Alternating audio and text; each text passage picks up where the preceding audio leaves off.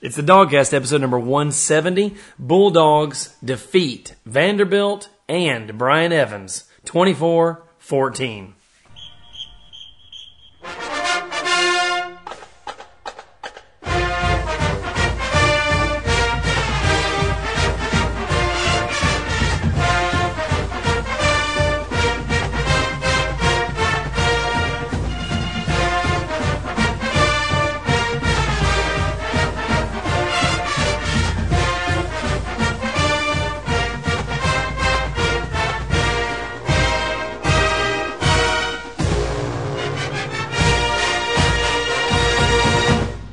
Right, dog fans, it's the DawgCast, episode number 170. Me and Bill are back in the bunker. Absolutely glorious day for football yesterday. We watched the Dogs take down Vanderbilt and Bryan Evans in a um, in a you know a what they call a workmanlike game, old dog. Yeah, I mean, you know, they're going to throw that out, workmanlike, Blue blue, collar. Pretty soon, maybe they're going to be saying we're playing Richt Ball. Yeah. and maybe we can even keep a lunchbox under our belt because we just, or uh, under the bench, because we just go about our business. We're just working hard out there, but. you know, I mean, I feel as giddy about this win as I did last week's against Tennessee. Yeah, we're uh, we're not going to go negative. I mean, it's not that we feel bad. I mean, but We just don't feel good. it's just not exciting. I mean, it, it's just blah. And, uh, you know, I've got a couple things. You mentioned the uh, Bryan Evans Yeah, thing on that and that we actually defeated him. I have heard some rumors that he may actually be a mole for other SEC teams and that he is actually getting paid under the table to try to undermine our defensive backfield. like like he's out for hire for Right. for whichever team pays For the getting most. burned. Right, because I'm telling you, yesterday it will seemed, get beat for money. yeah. and try make it look good. He's almost there, but his arms are never quite long enough to reach the ball. And again, Brian, look, man, we're not. I'm not mad at you. I mean, I'm really not. No, and I mean, I know you're doing. He's doing the best he can. Right, and we're joking a little bit, and at your expense. But Because you know, the thing is, He did. He did single handedly try to lose the game yesterday. right, and you know, as we've often said, everybody in any kind of sport has their limitations. Right. Some folks get professional. Some folks, like myself, had to call it quits after high school.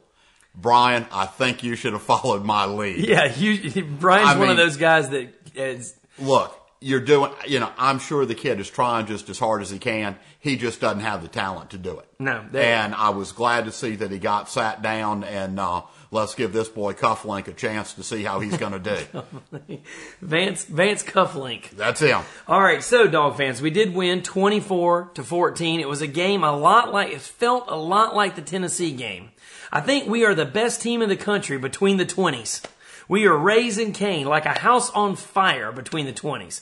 Moreno 178 yards. On what, 23 carries? You got Green reeling in passes, 130 yards and catches. This game was offensively all about Knowshon Moreno and AJ Green. Oh, no doubt about it. Uh, you know, Green made some great catches, made some great adjustments on, quite frankly, for what were some poorly thrown balls.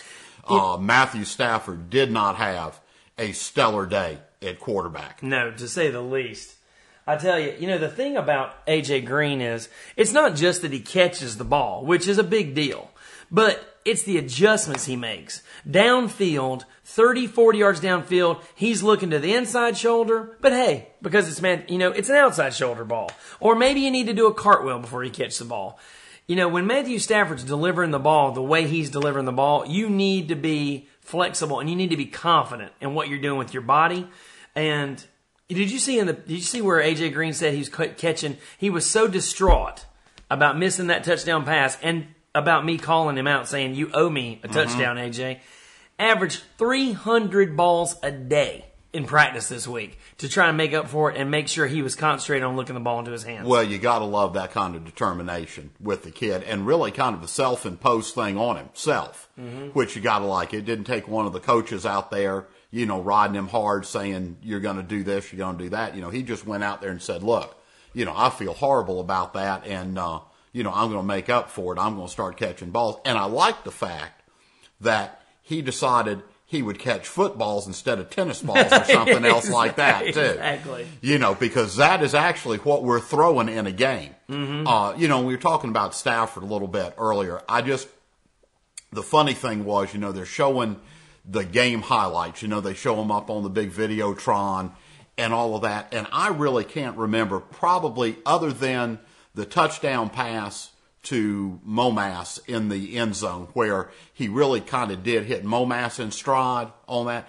I cannot think of one pass that we caught where the receiver was actually after he caught the ball, except maybe on these little short screens where he was actually able to make some yards after the catch. Well- and then, you know, you follow that up. So many good things can happen when you hit the receiver in stride. And I keep going back to that pass Momass caught against Florida. You know, that first Last long year, bomb we threw yeah. last year, you know, he's out, he reaches out his hands, the ball is delivered perfectly, drops in, and boom, he never breaks stride and runs by everyone else. If he has to turn around and come back to the ball or, Or- run through the defender to get to it. drop to his knees to catch it, or I mean, Like Stafford inter- has just Stafford has just got to really pick up his game because he is not throwing well. I think his mental game is there, and I think his leadership is there. But his technical delivery of the ball on the interception yesterday at the two yard line, you know, he's throwing off his back foot because he's got all the arm in the world. And what happens? The ball's about two, three yards short, and instead of a touchdown, it's a pick. Well, and some of that may come from just the fact that, and I know he says all the right things about it, and we're going to talk about people saying the right things in a little bit. But uh, I, I, I think he's nervous in the pocket. You think? I do. Uh, Back over here getting me a. Uh, yeah, just he's got a situation there where I just. And you think he that's the problem with the delivery? I- We're back I- to where we were at the beginning of last year. Yeah, Well, I, tell I you just what, don't hope- think he feels comfortable enough, and uh, you know you can't blame him. I mean, he's got three freshmen and two sophomores starting up there, and I don't think anyone except maybe for Ben Jones at center has played the position they're playing now for more than two weeks. Well, hey, that's good segue because I want to focus this week on the offensive line just because I want to give those guys some love. Because I'm telling you, Clint Boling and Cordy Glenn and Ben Jones, I'm telling you, ah, the ringer.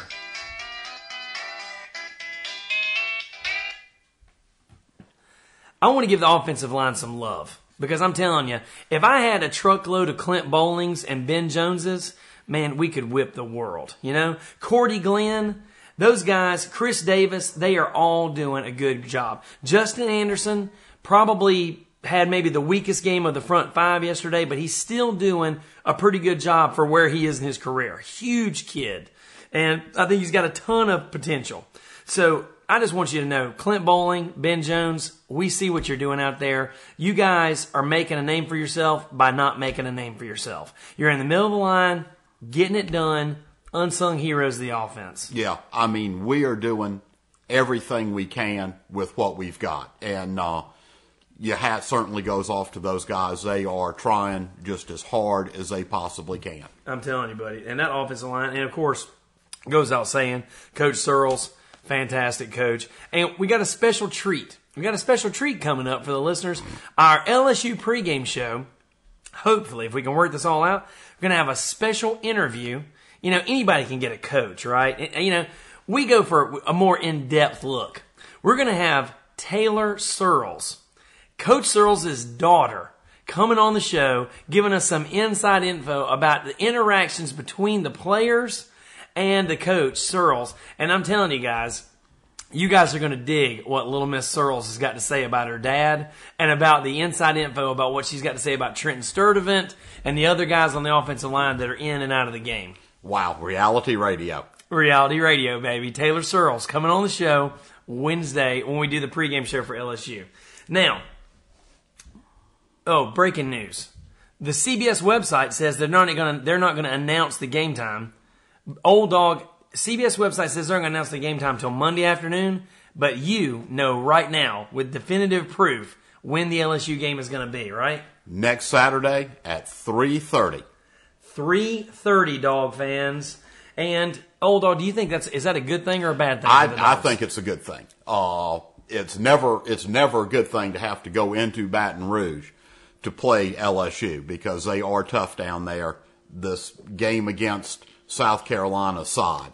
uh, we sure don't need to go in there overconfident at all. But I do, I would prefer to play LSU in the middle of the afternoon, which is going to be 2.30 there, as opposed to you know, seven, eight o'clock at night when those Cajuns have gotten all liquored up and, what. you know, done everything else and, you know, they're hooting and hollering and stuff. I mean, that is just a magical place at night.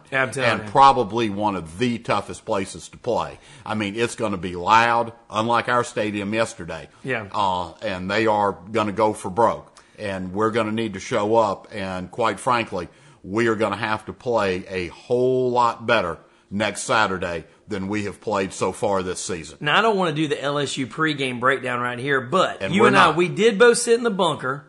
We, oh, dog fans, I want you to know we have a 10 foot wide 720p high def screen down here that we watch the, the away games on.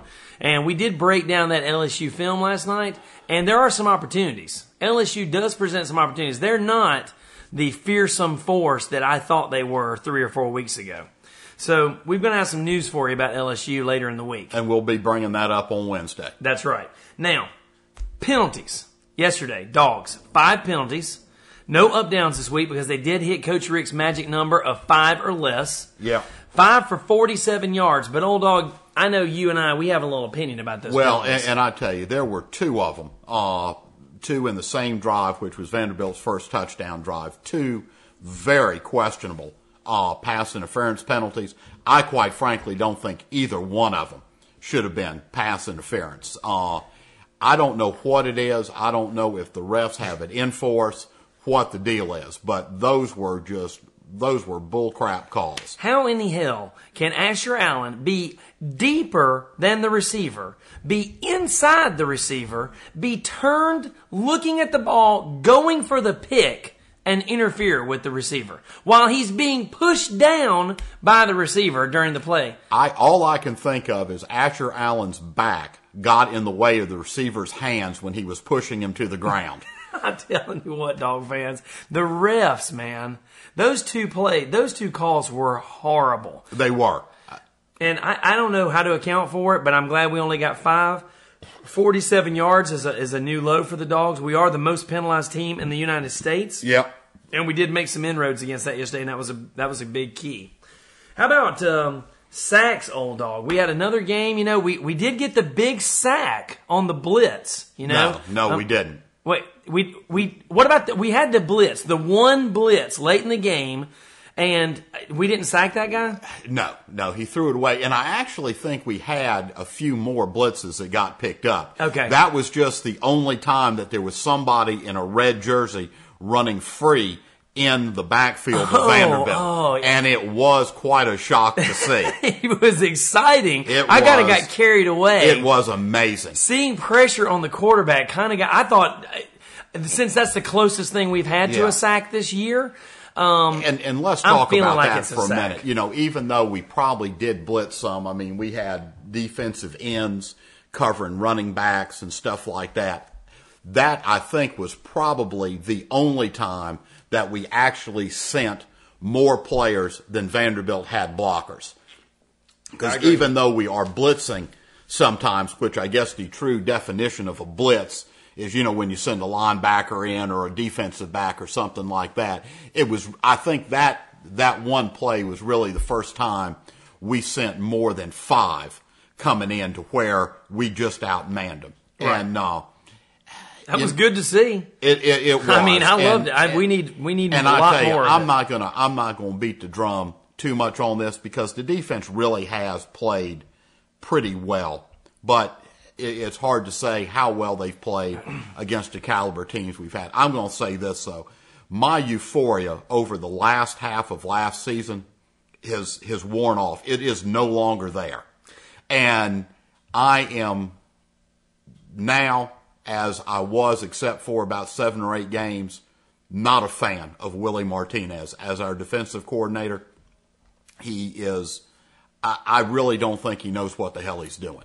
Uh, he's also our defensive backs coach, which is obviously the weakest part of uh, our game. And as long as we're talking about coordinators, Mike Bobo needs to get his head out of his butt. I have no idea what he is doing, what kind of plays he's calling, what he's trying to accomplish. There is n- no consistency, no anything that Wait. goes on. We get onto something that works, and damn if we don't go away from it. Wait a second. If, wait. if Coach Richt has a pair of cojones, he's letting those two boys go at the end of the season. No, come on now. Come on. God almighty, come on. Now listen, I'm gonna defend Coach Bobo for just a second here, okay? You want toss sweeps. You got toss sweeps yesterday. You had And what did we do with toss sweeps? We scored touchdowns. Yeah. And then We had a we couple away stuff. We had a couple stuff for losses. Okay, look, they don't work every time. You only had one pirouette screen yesterday. That's a that was a big cut down Yeah. from the forty we had the previous And, week. and luckily, the receiver dove down to block the defensive back, or the ball would have hit him in the head. You had a pirouette screen yesterday where Momass had no idea the ball was even coming at all. No. And because Stafford is locked in this little pirouette where his back is to the receiver, he doesn't know that the receiver doesn't know that the ball is coming. So he just turns and just fires it into the flat, and there's not even a red jersey looking at the ball. Worst play in our playbook right now. But no fades yesterday. I think Coach Bobo did a better job, a much better job of calling offensive play calling yesterday. And, I mean, you know, because we can't score in the red zone, that's a problem. And Yeah. that's something Bobo's got to work on. I, I think he has done a subpar job as offensive coordinator all year long. I will agree with that. But I'm not saying we got to pack his bags at the end of the year. I'm not that, I'm not going there. I am. We could have Tony Franklin from Vanderbilt. We could have Mr. Intensity, Randy Sanders, or Rob Spence The from Clemson. lunatic, Randy Sanders. Exactly. I mean, listen, Mike Bobo is perfectly serviceable in a workmanlike blue collar way. Okay. But that's not what we are. okay. something something needs to happen. We are just I, I don't know what's going on offensively, and as long as we're doing this, I got to call Coach Richt out too. This there there's stories in the paper on rivals and stuff. This crap go. Here we go. about Knowshon is taking himself out of the game and then tells the coaches when he wants to go in. That that story has as much believability, coach, as two weeks ago when you said you weren't worried about penalties. So, Coach Richt says, for those of you who don't know, and uh, by the way, can you tell that Old Dog's getting louder? He's getting closer and closer to the microphone. A little piece of spit are starting to fly out of his mouth. He's getting excited, okay? So, yesterday, a lot of people were upset that Knowshon wasn't in there. You got a guy who carries the ball 23 times for more than 170 yards, and he's being taken out at very inopportune At times key- key and re- times. being replaced by a kid who, you know, half the state of Georgia thinks walks on water, but the facts are 11 carries, 40 yards. He is not fit to carry Knowshon Moreno's cleats. And Coach Richt says that Moreno is completely in charge of taking himself in and taking himself out. And when he wants to take himself out, he takes himself out and puts himself in, blah, blah, blah, blah, And you blah. know what I say to that? Poppycock. I know what you say to that, okay? And everybody listening knows what you say to that. I'm saying, even if that's true, even if that's true, Knowshon needs help on knowing when he needs to be in the game when out of the game. Because on a third and eight, we do not need to have Caleb King running into the yard for his customary one or two yards per carry. Well, and, and not only that, but I mean, what Coach Richt said just doesn't hold water. I either. know. You know, I mean, he said, you know, if he's run a couple times and he's winded, he comes out, or he may take a hit and he's hurting a little bit, but doesn't want the defense to know it, so he comes out, stays on the sideline, and when the hurt goes away, he does it. Coach, uh-uh. We sent on on our last second to last drive where we needed to control the ball, hopefully score a touchdown to put them away. Knowshon wasn't winded because he doesn't play defense. I don't think he was hurt. He didn't because even- after Caleb King lost six yards on the first play, damn if Knowshon didn't come trotting back in there and I think picked get up his 12. 12 Exactly. on the next play and then 15 on the one after that. So look, coach, take it from an old liar. If you're going to tell Oh, fibs, see, come on. make sure you got the facts to back them up. Don't be calling my boy. Don't go there. Now, but here's let's listen. If you don't believe that championship football players, guys like Knowshon Moreno, they want the ball.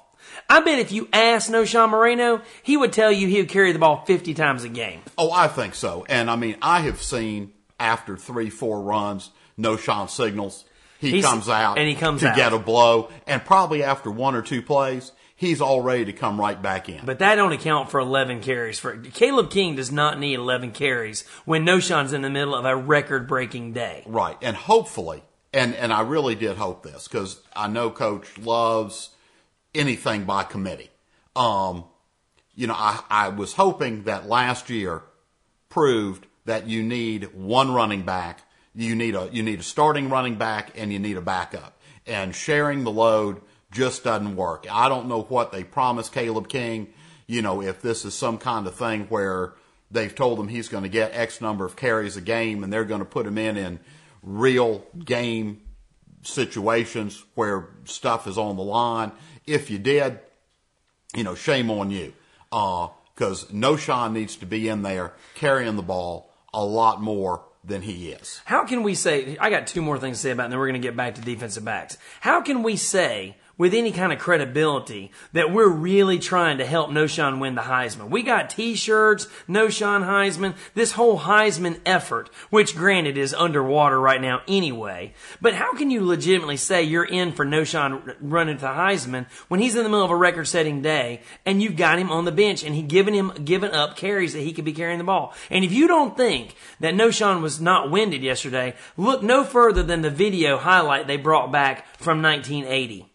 A young Herschel Walker carries the ball for 278 80, 84 yards. 284 yards. And let me tell you something, he could have gone for 284 more yards if we'd have played a couple more quarters. Well, they pulled him out in the third quarter.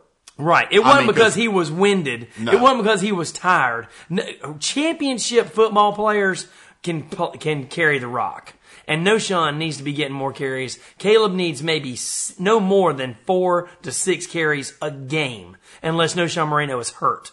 And I don't want to see him carry the ball more than one or two plays in any given series. Yeah. And as as the great outlaw Josey Wales said in the movie, Coach, don't piss down my back and tell me it's raining, okay?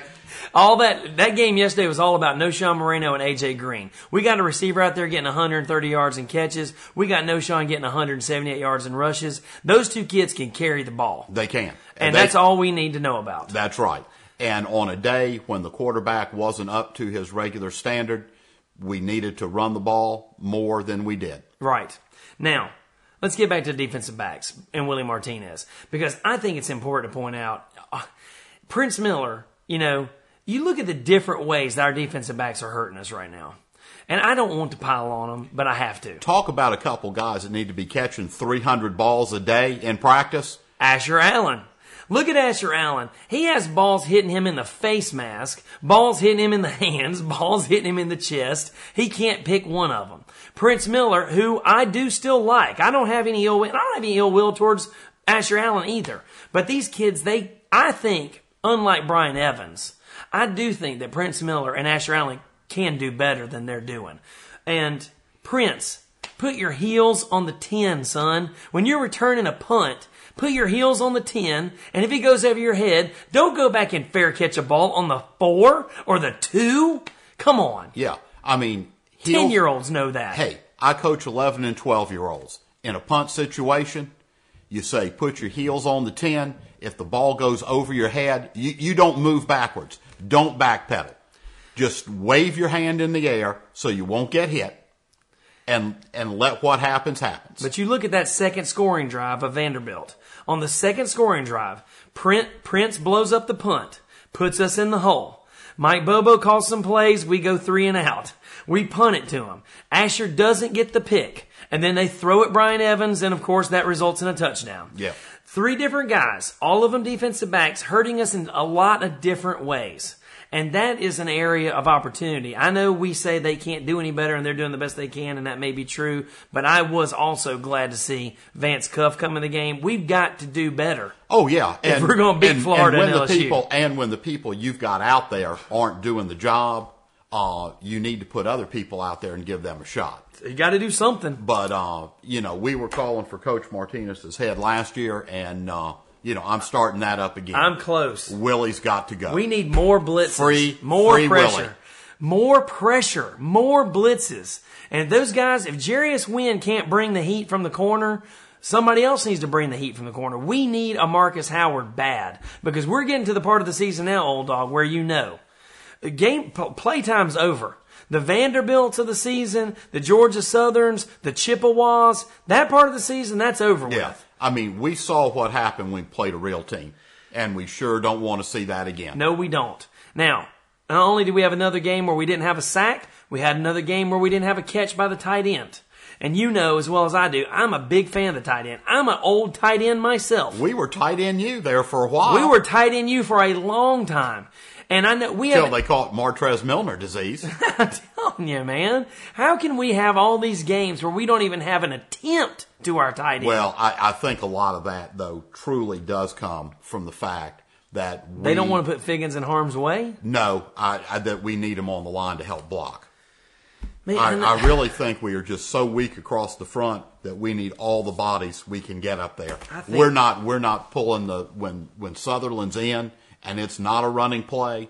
You know how many times last year did we see him go out for that little five yard flare and then he'd take it up another five or ten yards, you Mm-hmm. know, and do something? Man, he ain't doing that either. I mean, he's staying in. We are pretty much We're when, max protect when when. Stafford when and, and thank heavens we have you know receivers like Momass, Michael Moore, AJ Green, D'Amico. But I mean, we're in a situation. I think when a pass play is called, we are pretty much in mass protect every time. Yeah. and that's really nobody's fault. That's just you know we've been riddled by injuries, and we've got young, inexperienced, and undersized kids across the line. Well, I agree. I agree. And yeah, but I, I do, I don't want to, you know, it was a win. It was a good win. We beat a top 25 team yesterday, a team that the media likes, a team that has beat some other teams this year. And I was glad to get the W. Um, it did seem like we were sleepwalking at sometimes. It seemed like the fans were sleepwalking. I've never heard the stadium that quiet I know. when there have been people in it. I tell you, I know. I mean, every night we go to sleep, of course, it's Yeah. really quiet up there. But um, you know, it was, you know, I don't know. It was just a game. The weather, whew, weather was great. Perfect. Overcast, 64 degrees. Yeah. Perfect. Great khaki weather. All the girls, homecoming best. I love that. You know, I mean, um, it, it was just a Saturday in Athens with a game that was just Lackluster. lackluster effort. Yeah. And let me tell you, when we have a lackluster game, you get a lackluster podcast. We can't be excited and tell you how great things are. The two bright spots, AJ Green, Knowshon Moreno. Matthew Stafford not delivering a good ball. No, and I mean what we everybody across offense, defense is going to have to play a whole lot better if we're going to be in the next two ball games. Uh, you know, probably most everybody watched the LSU South Carolina game like we did here in the bunker. Uh, you know, Carolina gave LSU fits till you saw defensive adjustments at halftime. Coach may want to think about making some of those. Uh, Yeah. you know, pretty much shut Carolina down.